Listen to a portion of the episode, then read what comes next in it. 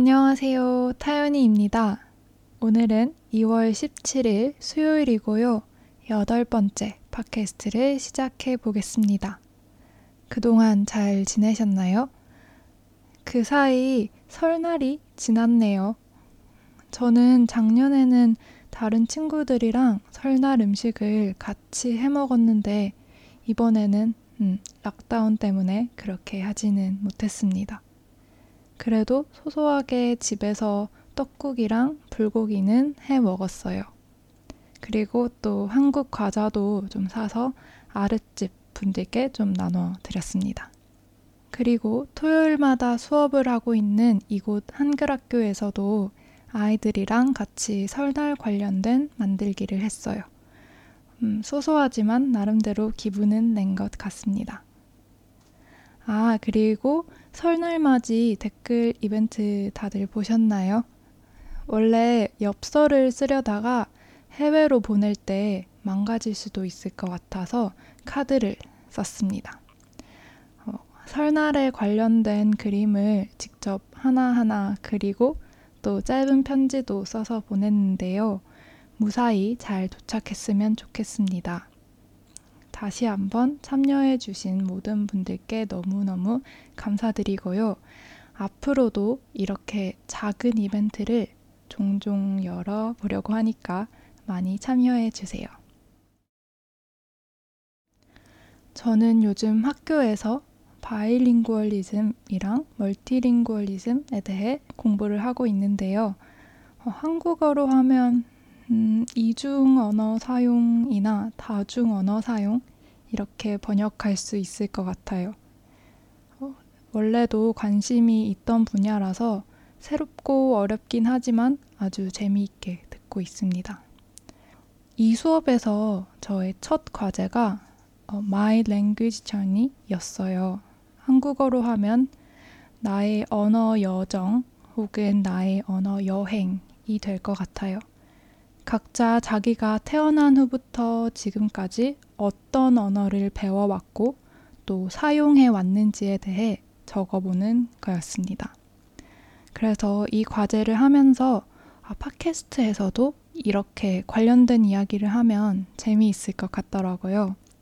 그래서 오늘은 이 이야기를 말로 더 자세하게 해보려고 합니다. 내용이 꽤 많을 수도 있을 것 같아서 아마도 두 개 영상으로 나눠서 만들게 될 것 같아요. 그중 첫 번째로 오늘 이야기할 언어는 한국어와 영어입니다. 제가 태어나서 제일 처음으로 배우고 또 가장 오랫동안 사용한 언어는 바로 한국어겠죠. 어, 저는 서울에서 태어난 후에 아주 작은, 아주 어린 아기일 때 울산으로 이사 가게 됐고요. 음, 대학교에 입학하기 전까지 계속 울산에서 살았어요. 그래서 가족들이나 아니면 고등학교 이전까지 친구들을 만나면 사투리를 쓴답니다. 그런데 울산이라는 도시 자체가 다른 지역에서 이사 온 사람들이 많고 또 고등학교 때는 부산이나 대구 친구들도 다 섞여 있어서 사실 제 억양은 어, 출처를 알 수 없기는 해요. 그리고 제 억양도 센 편이 아니라서 울산에 있을 때 친구들이 좀 신기해 한 적이 자주 있었던 것 같아요. 대학생이 된 후에는 계속 서울이나 수도권에서 지내서 서울말을 쓰기 시작했습니다. 음, 자연스럽게 주변 사람들을 따라하게 된 것도 있지만, 어, 뭐랄까요. 좀 저의 고향이나 출신 같이 조금은 개인적인 부분을 모르는 사람한테 처음부터 드러내고 싶지 않았던 것 같기도 해요. 아무튼 그렇게 어느 정도 서울말도 쓸 수 있게 돼서 어떻게 보면 이중 언어를 사용하는 사람들처럼 사투리와 어, 표준어를 바꿔가면서 구사할 수 있는 사람이 됐습니다. 이중언어 사용자들 중에서는 언어마다 연결된 자기만의 정체성이나 감정이 다른 경우들이 있다고 하는데요. 저도 어느 정도는 그런 것 같아요. 그래서 상황에 따라서 알맞게 둘을 섞어 쓰는 것 같아요. 사실 한국어라고 하는 게 서울에서 쓰는 말, 어, 표준어만을 말하는 건 아니잖아요. 표준어는 한국어라고 불리는 여러 형태의 언어 중에 대표로서 존재하는 거죠. 그 다양한 한국어 중에서 제가 하나보다 많은 종류의 한국어를 할 수 있다는 게 생각해 보면 좀 재미있는 것 같아요. 나중에 저희 이 팟캐스트에서도 또 한번 이 사투리에 대해서 이야기해보고 싶기도 합니다. 계속해서 이 랭귀지 전이에 대해 이야기하자면 어, 지금 저에게 한국어는 제가 사용하는 언어뿐만이 아니라 가르치는 언어이기도 하죠. 그래서 지금은 또 새롭게 또 다른 시각에서 한국어를 알아가고 있는 중이에요. 어, 저에게는 몇십 년 동안 당연했던 것들이 이 언어를 새로 배우는 분들에게는 전혀 당연한 것들이 아니잖아요.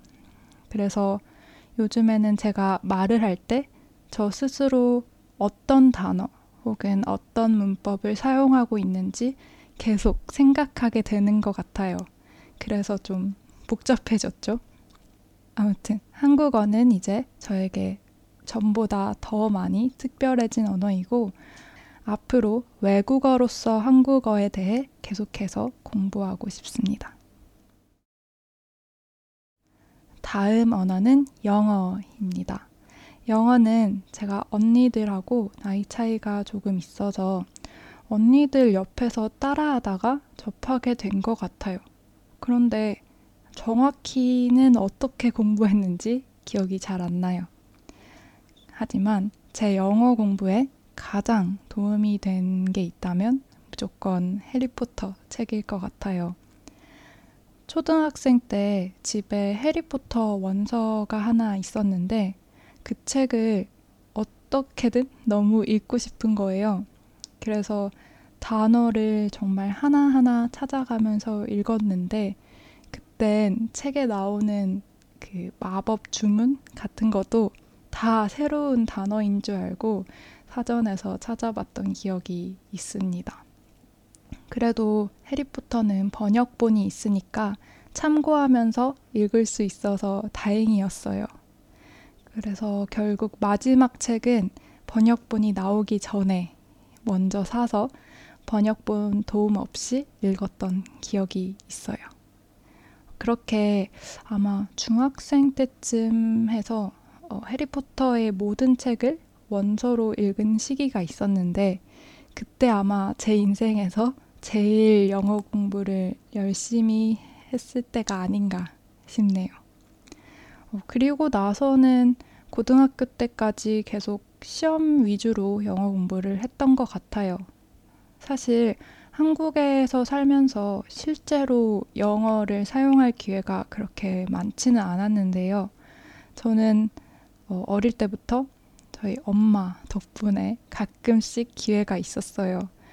사실 저희 엄마가 한국에 여행 온 사람들 아니면 해외 여행에서 만나는 사람들한테 정말 거리낌 없이 말을 거셨거든요. 사실 요즘에도 그러시고요.